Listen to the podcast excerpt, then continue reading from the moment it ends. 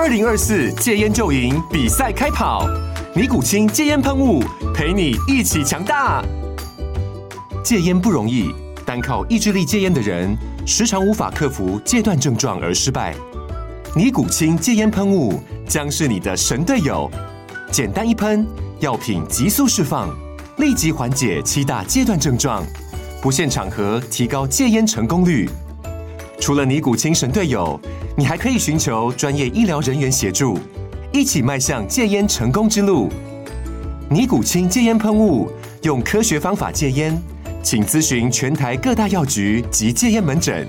本广告由尼古清戒烟喷雾、卫部药书字第零二七八三五号提供。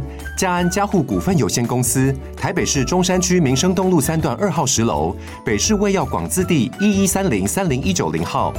尼古清戒烟喷雾，相伴每个新开始。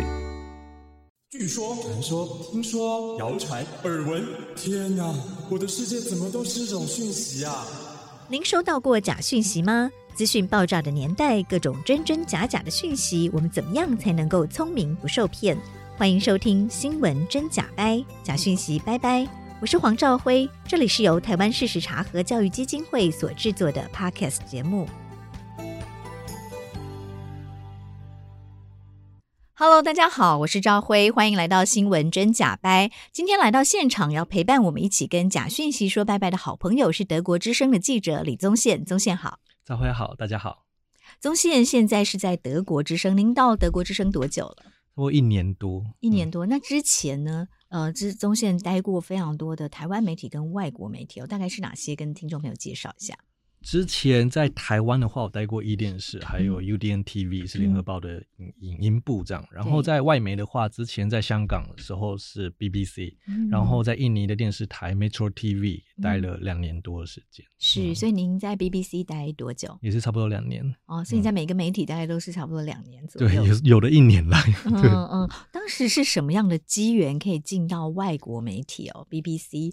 哦，还有现在到德国之声，其实都是非常大，而且信誉都蛮好的外国媒体。对，其实当时我觉得是因为我在台湾有先累积一些台媒的经验，因为我一开始毕业是先到联合报的影音部嘛，嗯、然后后来我做了两年多之后，我就到印尼，一开始也是为了学印尼文呢，也没有想说要去那边的媒体工作。嗯、然后因缘际会，反正我学了印尼文，然后认识了当地的媒体人，然后才知道他们有一个这样的电视台，有一个华语节目，很需要。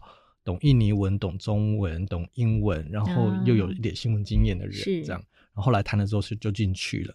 然后后来进去 BBC，我觉得有一点有蛮大，应该不是一点，是大部分的原因，是因为我过去的背景。第一是有台湾的媒体经验，呃，对印尼的媒体人来说，就是台湾相对自由民主嘛，会中文这件事情跟中国比的话，当然他们比较想要台湾的这个新闻人。然后加上呃。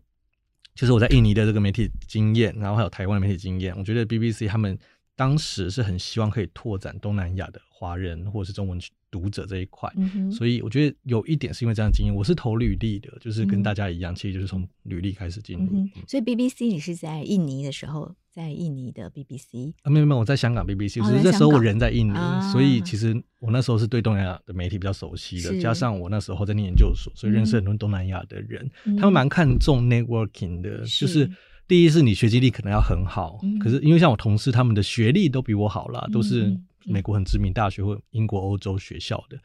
呃，我相对来说在学历上没有那么的好，可是因为在经历上还有 networking，我觉得是比较取胜的地方。嗯、是因为中间很特别，你是到印尼去读，嗯、还是到菲律宾？我在菲律宾念研究所，然后在印尼工作。嗯、哦，在菲律宾念念的那个研究所，为什么当时会想要到菲律宾去念研究所，而且然后又想要学印尼文？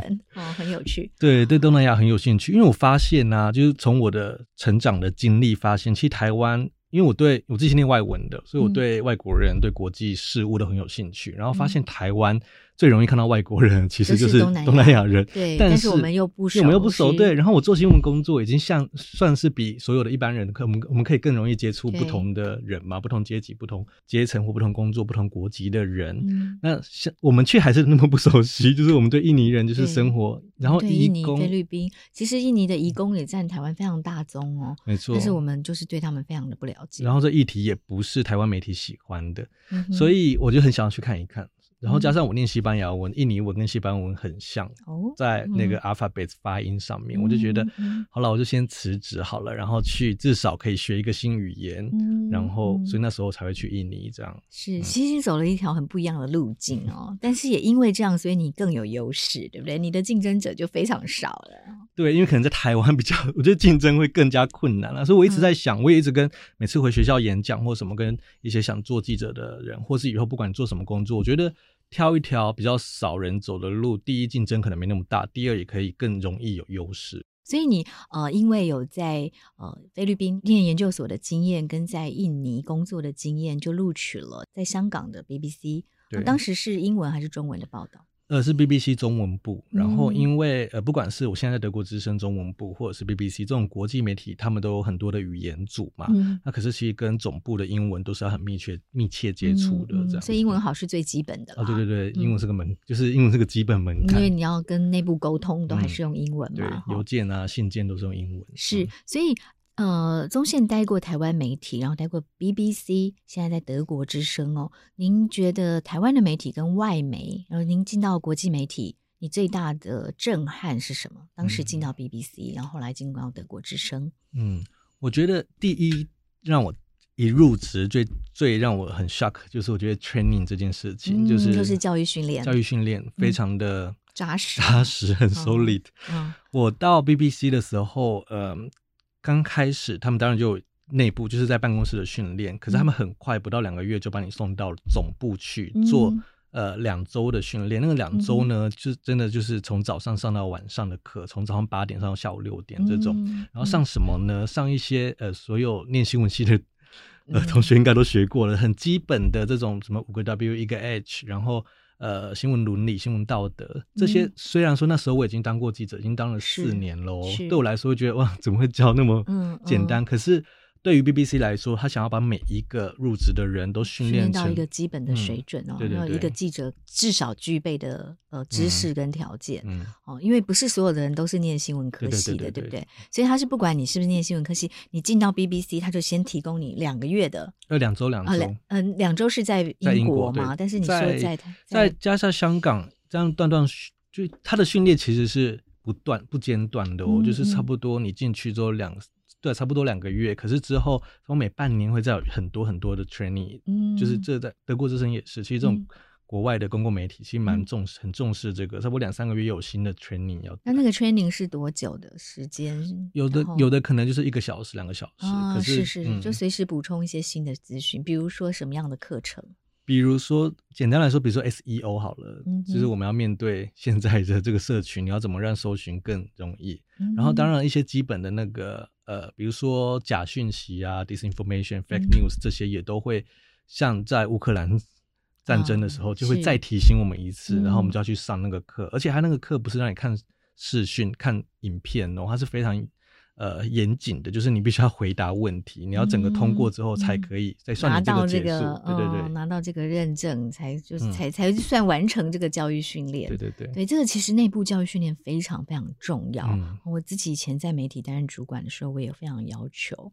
哦，但是一般台湾媒体真的没有时间啊，大家都说没有时间做，但真的没有吗？其实一个小时、两个小时啊，利用中午或者下班时间。还是可以挤得出时间来的，对不对？对，我觉得台湾媒体好像比较需要集战力。但是像我在 BBC 的时候，他在英国当了两周就不用产出，嗯，而在香港的时候，在办公室的时候，他就会变成比较 flexible，不会以一般的这个呃内容要要求你，你可能就只要做五十 percent 的工作。嗯，嗯，所以就是一是一呃一半工作一半上课。嗯嗯，那在香港上的是什么样的课程？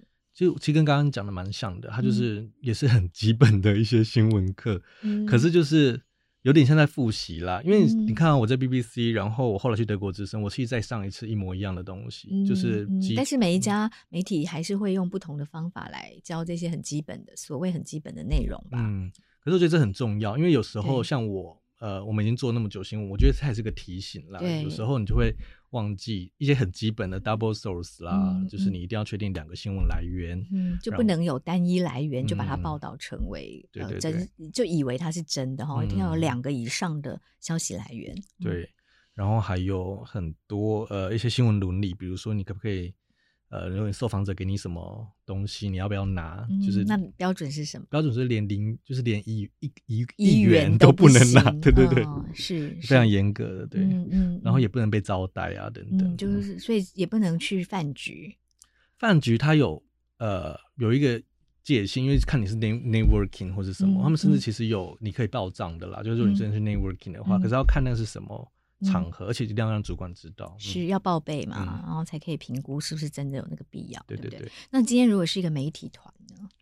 媒体团通常不会参加，哎，嗯，通常因为台湾，像我回台湾媒体，我们就会去游轮团呐。对，台湾很多各种媒体团，然后这个班机首航，他也要有一个媒体团带你去哪个国家玩一玩，这样子。碰到这样的公共媒体是不会去的，完全不参加，完全不参加。可是因为公公共媒体像国际媒体啦，它标准要严格一点，他们资源比较多。老实说，他们的资源多非常多，所以他们可以 say no 嘛。对，然后他们可以如果有需要，他就自己自己掏钱去就好了，机票或者自己去做。其实是应该要这样。对，可是因为台湾相对，可是我在台湾的确我也做蛮多所谓的业配好了，对，就是他很需要，我觉得主管的沟通。嗯，还有主管的这个放呃放权也很重要，让让记者有更多的空间可以去做。但我是完全反对业务配合的新闻，嗯，这因为新闻是不能做置入性行销的，对。所以国际媒体根本就不可能。是是，所以这个这个这个界限其实守得非常好哦。还有呢，你在 BBC 跟哦德国之声，你觉得还有哪些？不管是他们的伦理课程或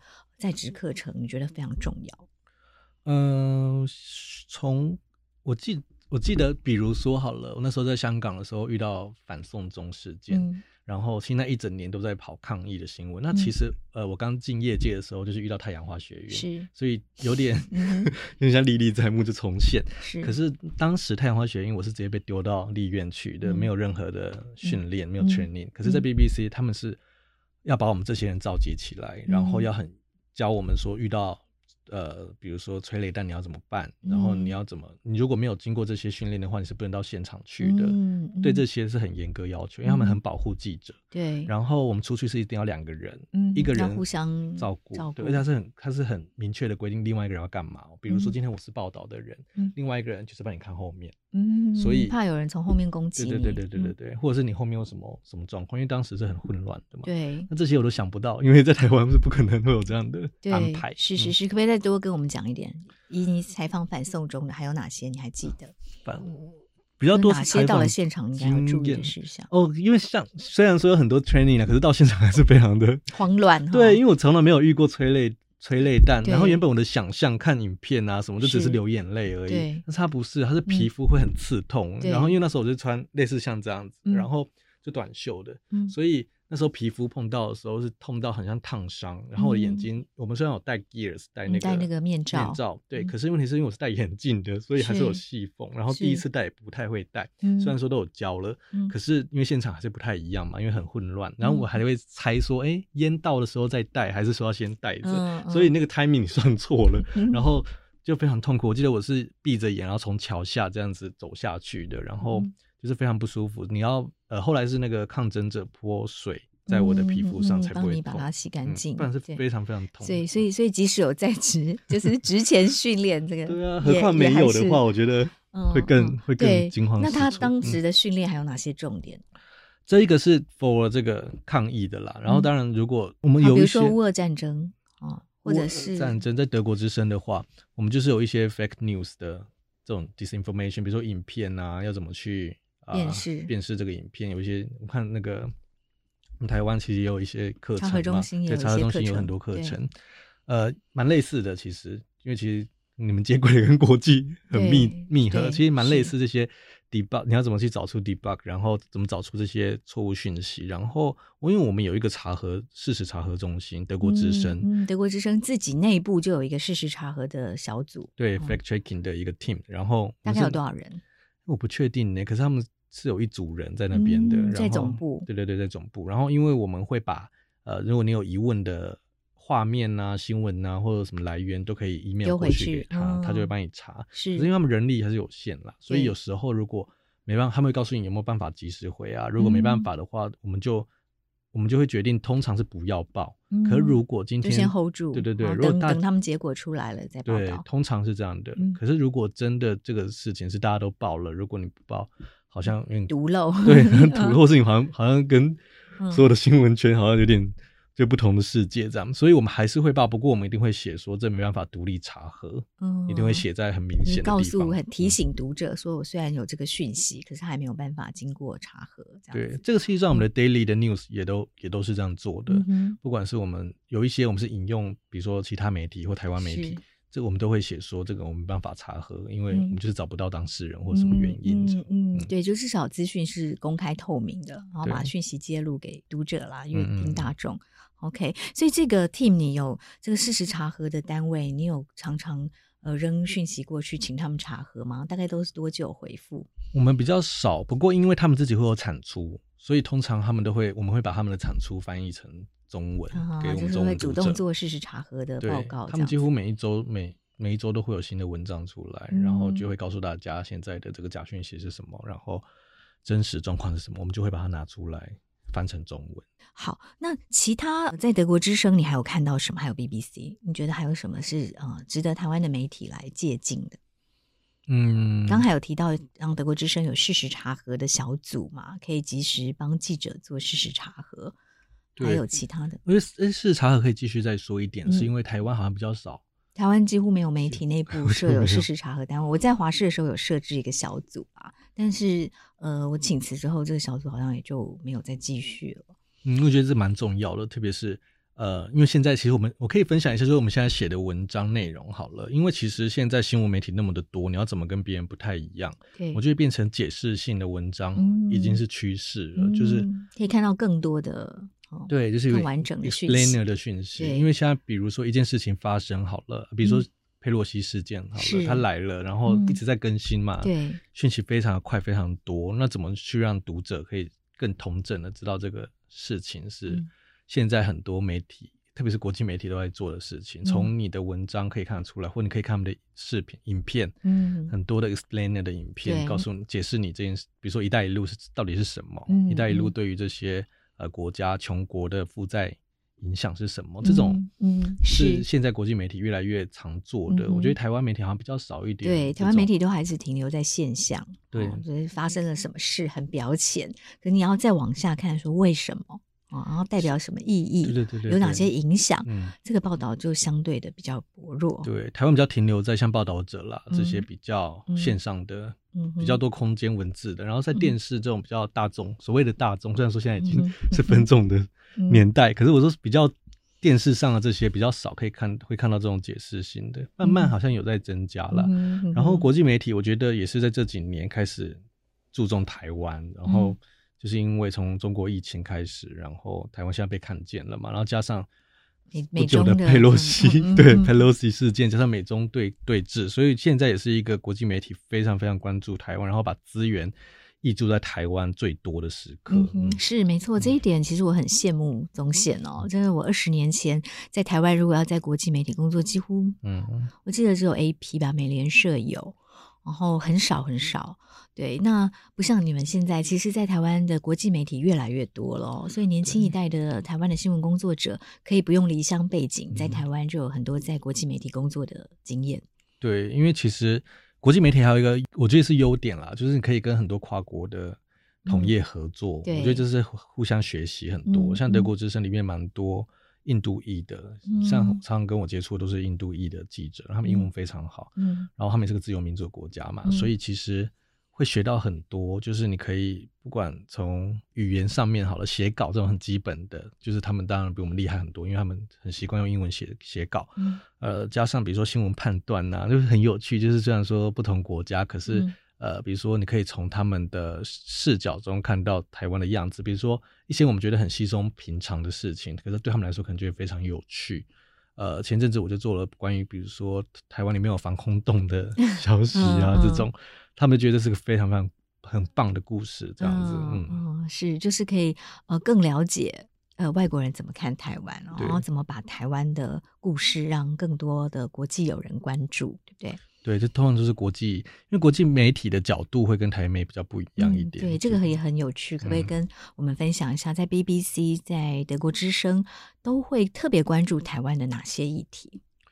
其实主要都还是以政治为主啦，嗯、所以通常都是两岸间的，因为因为中国很大，中国大家全世界都不不得不注意它，对不对？对，因为其实就是呃，如果是面向中文读者的话，大部分都还是跟、嗯、呃中国有关系的议题，大中或是说大大中华、港澳台。这三个地方，通常都跟政治比较有关系，因为大家比较关心的是两岸的关系，两岸关系会怎么影响国际，对不对？对，所以通常他们会看到，嗯、当然有一些文化的那文化面，大家也是有兴趣的，比如说原住民啊，然后比如说我之前做过兰语的题目，跟菲律宾的这个原住民的交流啊，嗯，嗯，这种也是台湾比较独特的，会让大家大家有兴趣的一些内容，嗯，嗯，不过大部分还是以政治为主。就是政治议题是他们比较关心。嗯哼，是，所以我们现在在想如何让台湾在国际媒体上，或是在国际间更增加能见度。你会怎么建议？我们用什么样的方式？我觉得台湾，因为我们是多元民族的社会，我觉得这是一个很值得让大家很值得凸显的。因为其实，在国际媒体，他们呃。呃，国际媒体很重视的就是这种普世价值啊，不管是人权啊，嗯、然后你尊重多元文化、多元种族，这都是台湾很值得向外推展的这些我们、嗯、我们本来就存在的这些价值。对，然后这很符合所谓的就是国际社会，嗯、就是对于民主自由的追求或人权的追求，这是我觉得我们可以不断的去强调跟呃，像我常常就报道一些，比如说来台湾的异议分子。所谓的异议分子，嗯，或者是说在台湾的一些人权斗士啊，嗯、这种故事都是他们很喜欢的。嗯，嗯是好，所以你呃，在呃德国之声在 BBC 的报道里面，你自己最喜欢的，或者是呃最收获最多的经验是哪哪些报道？嗯，我比较多是采访经验，就是我曾经去“一带一路”采访这个，嗯、去北京采访“一带一路”的论坛，嗯、然后呃，因为我一直啊，就是对。我这这算是我第一次，那那一次的经验算是我第一次在中国采访。那其实我一直很钦佩，就是以前的前辈，在这个台湾还没有自由民主的时候，嗯、那时候的这个政权威权时期的记者，嗯、因为我觉得 当年第一是没有 Google，第二是在这个威权下面，你要报道真相更加困难。对，那我去中国终于体会到了 这样的感觉。对，因为其实我们在台湾，呃，我们这一代啊，都已经很很习惯于自由民主了，嗯、会以为这是天生就应该如此，嗯、对不对？就对，就感觉就是就是很像我们吃饭一样，就是很容易拿到。嗯、到中国之后，我去采访这个“一带一路”的呃论坛，然后还有给我一个行，就是他们的行程，行程跟他们的这个。流程流程对对对，嗯、然后照理说你有一场记者会啊，嗯、你可以去啊，你可以去听会议，之后他就说全部公开，全部都不能去。啊、然后我想说，呃，全部不公开，对，全部都是都是都是都是私私密的行程，都是私密行程，你都不能去。嗯、那你到底要怎么做新闻啊？对，但是你又去了，对不 对？你一定要报道一些东西回来。其实各国记者都去了，那对那那怎么办？所以我就觉得，哇，真的是在中国要采访新闻，真的是好难哦。那怎么办？后来还好，真的是就是一些累积啦，因为我不在东南亚念研究所嘛，然后之前又在印尼待过，所以认识很多东南亚的记者，呃，他们就会有同业认识的，然后也到现场，所以他们可以掌握到自己国家元首的行程，嗯，那这些行程是记者可以跟的，嗯，所以比如说那时候就有跟到马来西亚的马哈迪，嗯、呃，那时候的这个领袖，呃，领导人，他们就去了那个。人脸辨识的一间公司，那这间公司其实跟新疆有关系，嗯、他们是当时有投入很多的这个，嗯、呃，提供这个 CCTV 给，呃，或者是这个人脸辨识系统给官方的政府，嗯。所以这很有故事，我就觉得它是个新闻点，所以那时候我们就跟着去这个行程，然后它是公开行程嘛，因为他就去参观人脸辨识，然后去采访。而且那个公司一定很骄傲自己的这个技术做得很好，但是它是用在一个呃比较违反人权的地方。对，他们就是有被牵涉到这样，所以我就觉得这是一个新闻点，所以就要自己去找新闻点，然后去采访马来西亚官员。那你要怎么去运用这个回到你的国家？那你不担心吗？这种。呃，因侵犯隐私啊，侵犯人权的这个疑虑，所以我去那边的经验就让我觉得，哇，真的是在这个威权或是独裁政府下面工作，真的做记者真的是让我觉得很崇拜了，就很佩服。然后，不过也是个很很棒的经验。嗯，然后在 BBC 也曾经去呃，我去菲律宾南海做这个南海的议题，去访问渔夫渔民，嗯，就是他们怎么在这个中美对峙下面。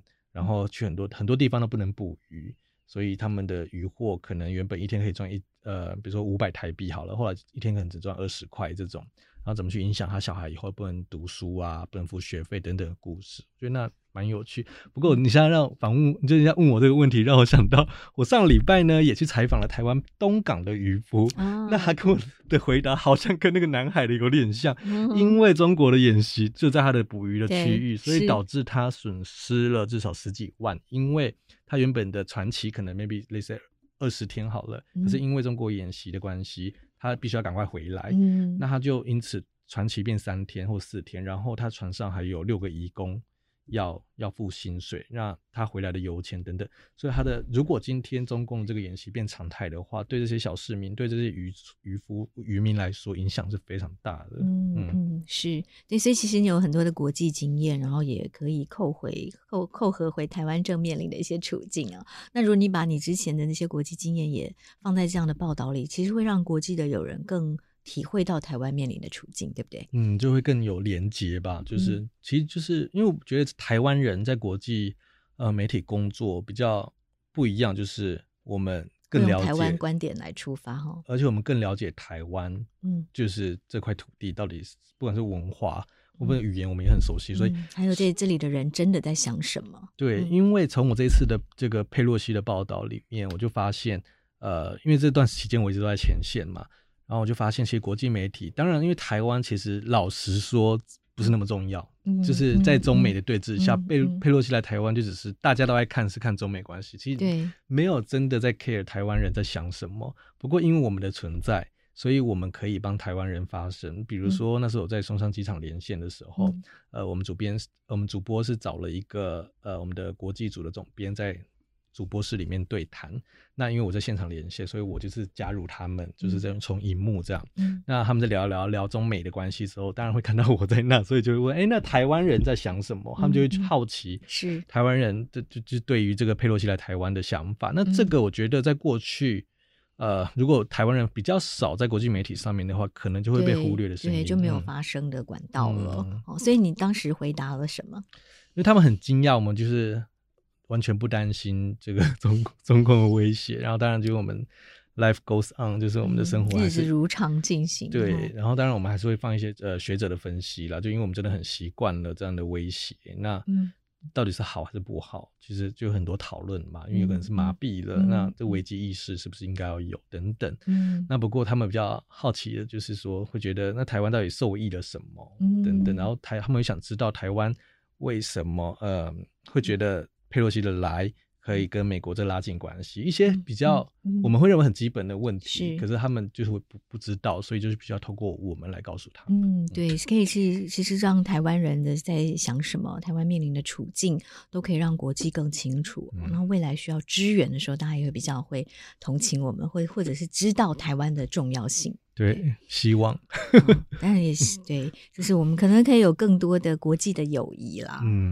很重要，我觉得就是在这个这个当下，其实我们现在在这个聊聊天的这个当下，其实就是台湾最被重视的那个《经济学人》这一期，其实就是台湾就是封面，他就写 Target 台湾。嗯所以我觉得台湾是在最现在这个 moment 是最重要的时刻，让大家看到，对，最需要被看见。大家在看我们的反应是怎么样？嗯嗯，但我们的反应怎么样如实的传达给国际社会，这个也很重要。就是看好宗宪这样的在外媒工作的记者，就是一个非常重要的管道。那当然，我们更期待台湾的媒体也也可以有更重量级的相关报道，让国际媒体可以引述啦。但是。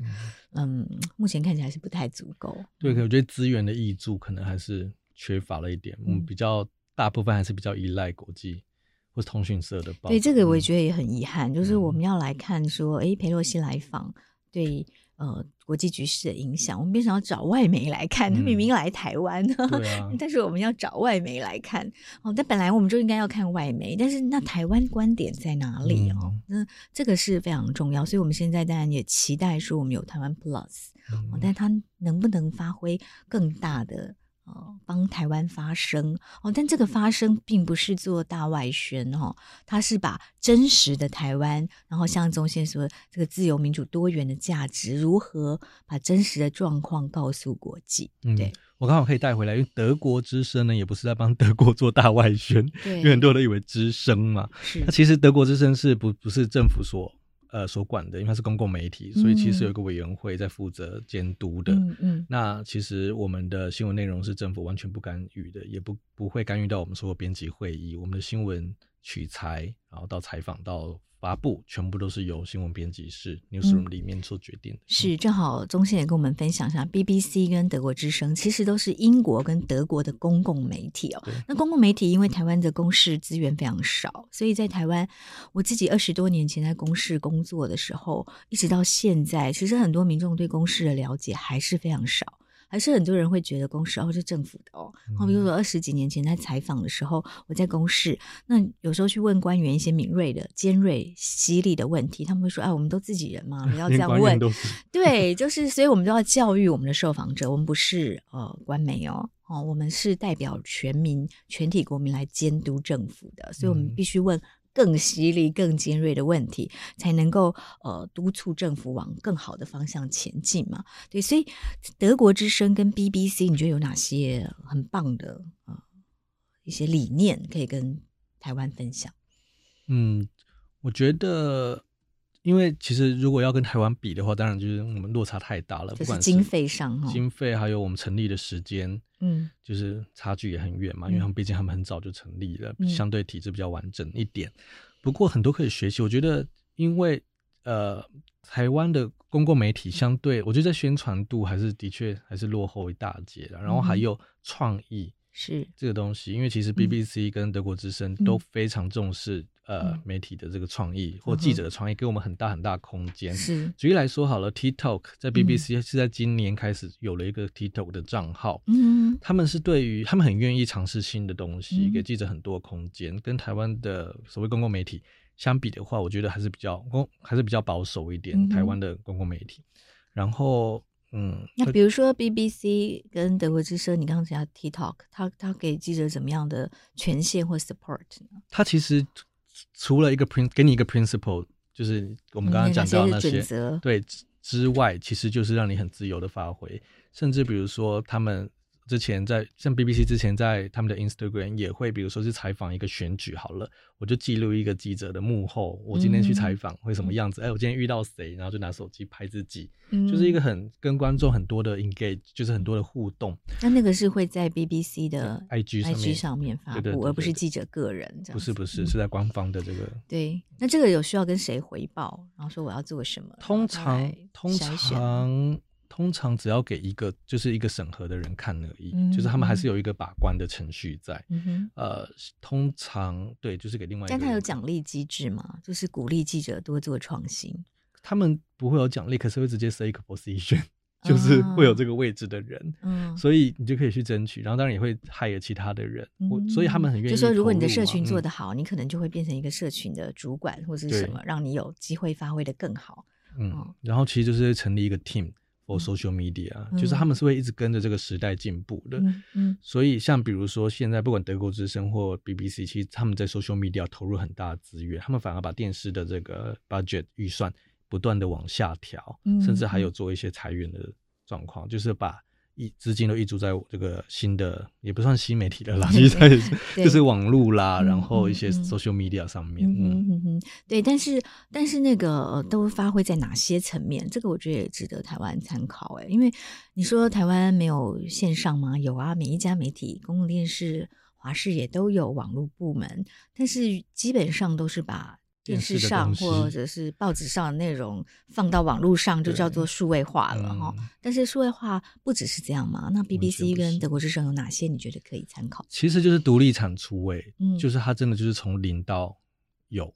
所以它完全不是拿你原本的电视东西拿过来，当然它这个呃东西的交交换或交流对，或题目这个素材的重新运运用还是会存在，因为当然你可以节省一点，对，不管是时间或空间，对，也可以让没时间看电视的人在网络上补看嘛，对不对？对，不过就是完全重新编辑，不会把电视直接整个搬到 social media 或网络上面。那重新编辑是有哪些编辑的方法？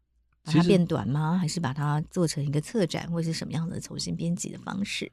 嗯，蛮多不同的呃例子。有第一是，如果影片的话，当然就会变短了，因为电视新闻可能三分钟，嗯、然后它会变成比较短一点的样子。嗯、然后呃，比如说 Instagram 好了，我们德国之声的那个印尼组他们做的非常好，他们会除了比如说同一个议题，呃，电视会有很多画面，会拍很多画面，他会把它跟一个记者自己在 make explainer 的把它结合在一起，重新包装，然后在这个 Instagram 上面再发布这样子。嗯嗯嗯，就是同样的呃类似的内容，它会有各种不同的呈现方式在网络上，对，要迎合不同的受众、不同年龄层的或不同。嗯，因为大家的习惯不太一样嘛。嗯，对，但是这当然这涉及很多专业跟人力，对不对？对，你要懂得社区媒体操作的、嗯、的人，而且你要有人，真的有人去做。那像台湾媒体如果没有专门的人，嗯、就你很难要求一个电视记者，你又要去顾网路，那你可能两边都顾得不好，对，对不对？同意同意，因为他真的是，嗯、因为像在 BBC 他们就就哎德国之声也有就自己的 social media team，所以你就不用去担心这个 social media，、嗯、因为老实说。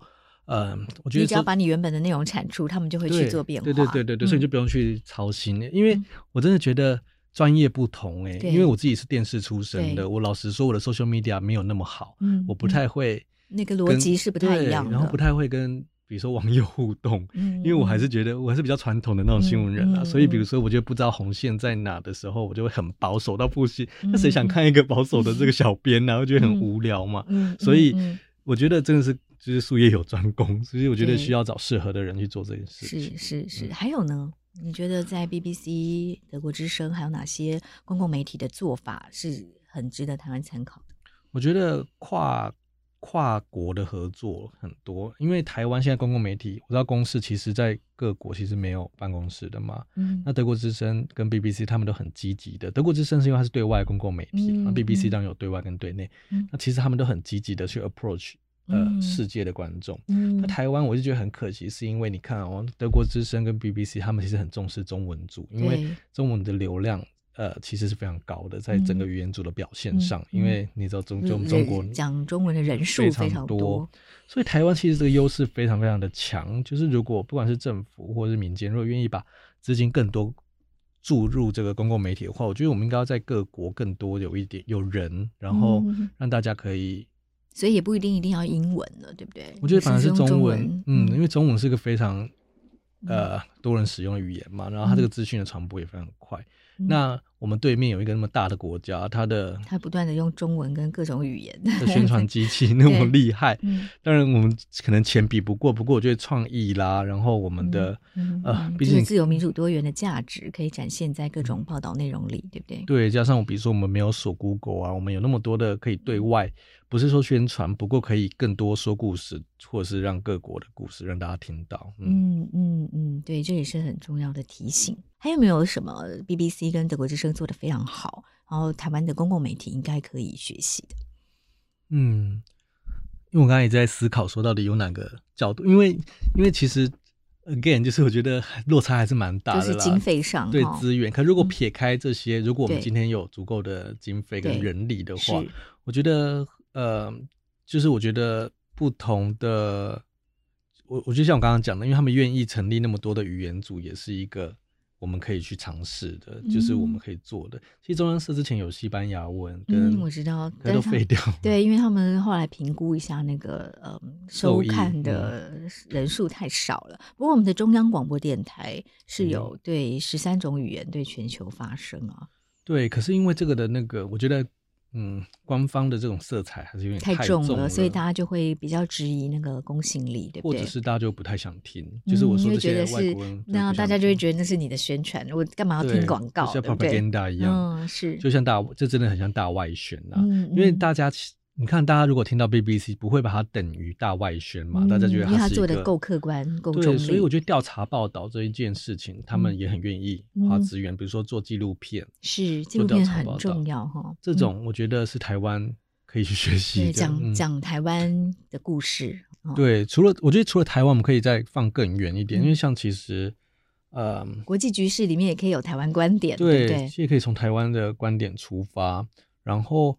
呃，甚至我觉得有一些国际新闻不一定要有台湾台湾观点呢、我觉得是台湾人去做的，嗯、其实它就隐藏在里面了，是就有台湾的价值。对，可是有一些国际新闻，我们就可能不用一直都抄外电或者是外面的消息，嗯、因为你看 BBC 他们其实很愿意，或德国之声都很愿意派人去做故事，就是去做当地的故事。嗯、因为有一些故事虽然说不是那么的一定有台湾的角度或什么，嗯、可是它是一般我们的普世的这个普世价值，again、嗯、就是这些公共媒体所强调的自由、民主、人权。对。或新闻自由，这些都是我们、嗯、至少让大家知道台湾是认同这些价值，是跟这些价值站在同一边的，对不对？对，甚至我觉得，因为老实说，如果真的钱那么少的话，那你干嘛不去菲律宾报道新闻自由？这、嗯、就是一个可以做专题或做一个很对大的报道。虽然说跟台湾没有直接关系，但它是新闻自由，它是对一个民主国家很大的一个伤害。那、嗯、我们都是民主国家，不是很爱强，我们政府很爱很喜欢强调我们是。一就是大家都是好友嘛，而且是民主阵线哦。那这时候你是不是要去关心其他民主国家？我觉得这也是我们公共媒体可以扮演的角色。嗯，这就呼应到另外一个主题哦。我们知道台湾 Plus 哦，现在回到呃公共电视，那这个是一个对外发声的管道啊。台湾希望让国际更听到台湾的声音。宗宪以 BBC 跟德国之声会怎么建议我们可以做的方向？就不要做成大外宣嘛，然后要传达台湾的自由民主多元的价值，但是实际上可以怎么做？其实就是呃，我很期待台湾 Plus 啦，因为其实一开始出来，呃，台湾要做台湾 Plus 这件事情很有野心，然后很有企图心，我也很期待，因为的确，呃，从外媒的记者或者是从我在印尼的这个经验，都发现说，台湾要拿到英文资讯这件事情，或是英文用英文看到台湾的消息，其实没有那么容易。呃，我们连台湾自己政府的这个公开的讯息都很少有英文的资讯，所以如果今天有个台湾 Plus 这个平台呢，其实是可以帮助大家更了解台湾的。但是我要再回到刚刚讲的，就是我觉得，呃，除了就是我们报道很多台湾内部的消息，然后所谓让大家看到台湾这件事情之外，我觉得可能要有一半以上的篇幅哦，或者是他们的内容要更重视在不是。真的就是台湾故事这件事情，嗯、因为台湾很喜欢去报道，比如说台湾人在美国的故事。好了，我觉得这不这不应该会是台湾 Plus 的角色，那可能会有其他嗯，可能会有其他媒体可以负责这一块。他比较需要负责，就是我们刚刚讲到台湾最需要的这些，台湾最重视的这些价值，让大家看到。因为你看 BBC，他会去做一个英国人的故事嘛？因为其实。呃，当然会讲一些英国历史的故事，所以要怎么切？比如说我自己乱想的啦，就是想一些 pitch，一些 story。国民党在全世界的历史，嗯、国民党在我前阵子看到那来古巴还有一个国民党的。总部在那边，那他的势力是怎么样消减，怎么样去改变？这跟台湾很有关系，跟全世界大家也会想看，嗯、特别是中国是跟美中对峙，一定要把台湾放在世界里面，嗯、对不对？嗯、而不是就是台湾自己的故事。那对别人为什么要看呢？对，因为不然就会很容易沦为真的就是大外宣，就在讲说台湾现在，比如说呃，台湾政治现在内部在吵什么，这种就是没有必要由台湾 Plus 来做，有很多媒体可以做这个角色。嗯嗯嗯，嗯，还有呢？嗯，你期待看到的台湾的在国际间可以怎么样，让更多人愿意关注？我觉得台湾，我刚我只是灵机想到了，这没有在那个访纲里。可是我自己突然想到，是台湾可以扮演一个观察中国很重很好的角色，没错。因为很多话中国不敢说，中国媒体不敢说，台湾人都敢说。是是是，这一直是呃台湾很重要的一个呃媒体的功能，而且是在全世界的这个框架下面看。所以我觉得台湾 Plus 可以扮演很重要的角色，是在看中国这件事情。我在印尼的经验呢。当然，没有人对台湾有兴趣会大过于中国啦，嗯、因为毕竟中国正在崛起，嗯、也已经崛起了。那我在印尼的经验就会让大家认为说，哎，中国的消息好像都是官媒消息，要不外媒现在已经在中国很难生存了。嗯、所以台湾是更最近的、最接近这一块土地，就中国的。呃的人呐、啊，还有社会，然后我们对他们又那么的了解嘛？嗯、因为毕竟我们同文同种，是，所以我们可以更扮演去讨论中国议题的人，跟这个媒体。嗯、那当然很多时候可能没办法进去，或对，可是因为我们很多台商啊，我们有很多受访者可以去 approach。嗯，那台湾 Plus 我觉得他们可以还不管谈话节目，除了我们刚才讲的新闻报道之外，嗯、我觉得可以有很多一些谈话的啦，去谈中国。去谈中国跟国际的关系，东南亚的关系，嗯，甚至我觉得去谈华人也是一个台湾的利基点，这些都是我们可以去做的。嗯、对，而且重点是千万不要偏颇，对不对？嗯、我们才能够让大家愿意看。嗯。嗯所以也要很强调，就台湾 Plus 的定位，我觉得也是，因为连我自己在台湾，可能对台湾 Plus 的定位都不是那么的熟悉。我觉得它的宣传力度可能要再多一点，嗯、让大家知道它不是一个 propaganda 的 media，然后让大家知道它不是大外宣嘛。对，宗宪刚刚有提到这个呃宣传的部分，你提到那个公共媒体哦，在台湾宣传太少了，所以你在 BBC 跟德国之声，他们怎么宣传？怎么样让更多的人想要看他们的报道？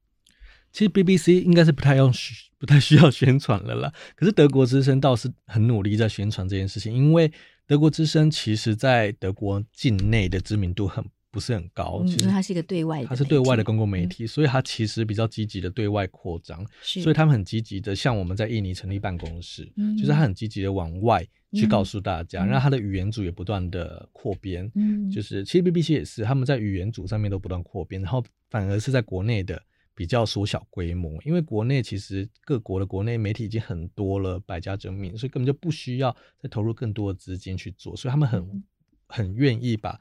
钱放在外面，那我觉得台湾 Plus 可以做，就是他们可以去请，呃，像我们是外国人，对德国之声来说，他们如果可以请外国人的话，去，当然是懂就是懂英文的外国人去去报道的话，也是一个是一个可以做的。当地的。嗯，跟台湾或者跟世界有关的故事。嗯，嗯，对，宗宪刚刚讲到，就是呃，不管是德国之声、BBC，他们其实就是很愿意跟大众沟通啊，然后扩展他们的点，对然后让更多人关注到他们的报道嘛。这个是台湾公共媒体可以学习的。我自己个人的经验就是这样，让德国之声会很积极的，我在华视服务的时候，很积极的来跟我洽谈，说，哎，我们的呃。报道可以免费提供你哦，这画面啊、声音都不用授权费。那一般外国媒体是很贵的，我买外电非常贵。可德国之声它就是愿意很无偿的，就是说，哎，可以，但你华视是不是也可以给我一些资源？甚至他原本没有要求哦，他就是完全是单向的。哦，说你。可以免费的使用我们的画面，我们的报道。是是因为我也很希望让华视带出去，嗯、哦，所以我。才跟他说好，那我我可以跟你签一个交换的这个协议，嗯、你也可以免费的使用华视的资源哦，这样因为我也很想要让德国之声如果有相关的报道可以引用华视的观点，哦，在地的观察这样。嗯对，所以这就让我想到，确实哦，他们一定是在非常多的国家都主动去接洽当地的，要么是公共媒体，错或是其他他们觉得可信赖的媒体，可以免费的使用他们的报道，这样就扩大了他的影响力，错对不对？这是我们可以学习的啦。台湾 Plus 未来成立这个二十四小时的频道的话，嗯嗯、我觉得很积极，跟其他的媒体。对，讨论其他国家的媒体哦，嗯、就免费提供，因为我们并不是要盈利嘛。但是这个报道被引用，其实就是让我们的观点更被看到，没错，影响力更被扩大。品牌也是，嗯、是对，所以宗宪的国际经验非常的精彩哦，所以我要再跟你再。多预约一集，好不好？下一次来跟我们谈谈你在国际媒体上的你们的编采流程哦。然后你做了非常多国际报道的经验，比如说我知道你呃五月的时候菲律宾总统大选，你也飞到了菲律宾嘛？对，所以菲律宾也是一个很有趣、很特别的一个国家。嗯、我们看着它从民主好像在不断的在倒退中，然后也出了去年也出了一位诺贝尔文。和平奖的得主是一位记者，嗯、对 Rappler。那 Rappler 的这个，Maria Reza 创办人 Maria Ressa，他得到了诺贝尔和平奖。嗯、那我们知道宗宪也在 Rappler 实习过，嗯、所以也跟我们谈谈，介绍一下 Rappler。好，我们下一集再请您来做更多的分享。那关于这一集公共媒体，你还有什么重要的提醒？最后，我觉得最后就是要把那个不要变成大外宣这件事情，一定要秉持。秉持住，因为 again，我们可以去看那些已经存在很久的公共媒体是怎么运作的，他们的品牌是怎么建立的。这我们也像 BBC 就有 BBC World，就是让让海外的人看的。所以，那德国之声原本就是希望触及德国之外的的的观众。对对对，所以有很多的。呃，可以说是很多的可以参考的 reference 了，嗯、所以相信台湾 Plus 可以做的很好了。嗯、因为如果他可以好好的去遵循，人家都已经做成功的话，我们要怎么去？是，你可以把重点再 review 一次吗？其实主要就是品牌建立，就是想让大家知道台湾 Plus 到底在做什么，嗯、台湾的公共媒体到底在做什么。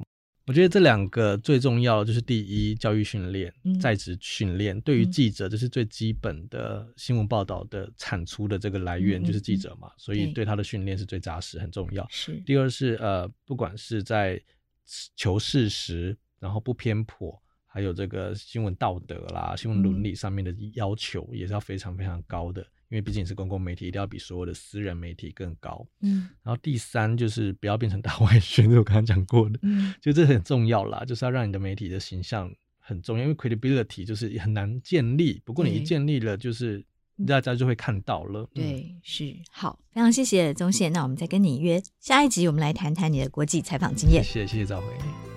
谢谢收听《新闻真假掰》，这里是由台湾事实查核教育基金会所制作的 Podcast 节目。我们将陆续邀请各行各业的朋友来畅谈媒体议题，陪您一起增强对假讯息的抵抗力，让我们都能和假讯息说拜拜。欢迎您订阅留言，告诉我们您的意见和观点。如果您喜欢这个节目，别忘了给五星好评，也帮我们多多分享哦。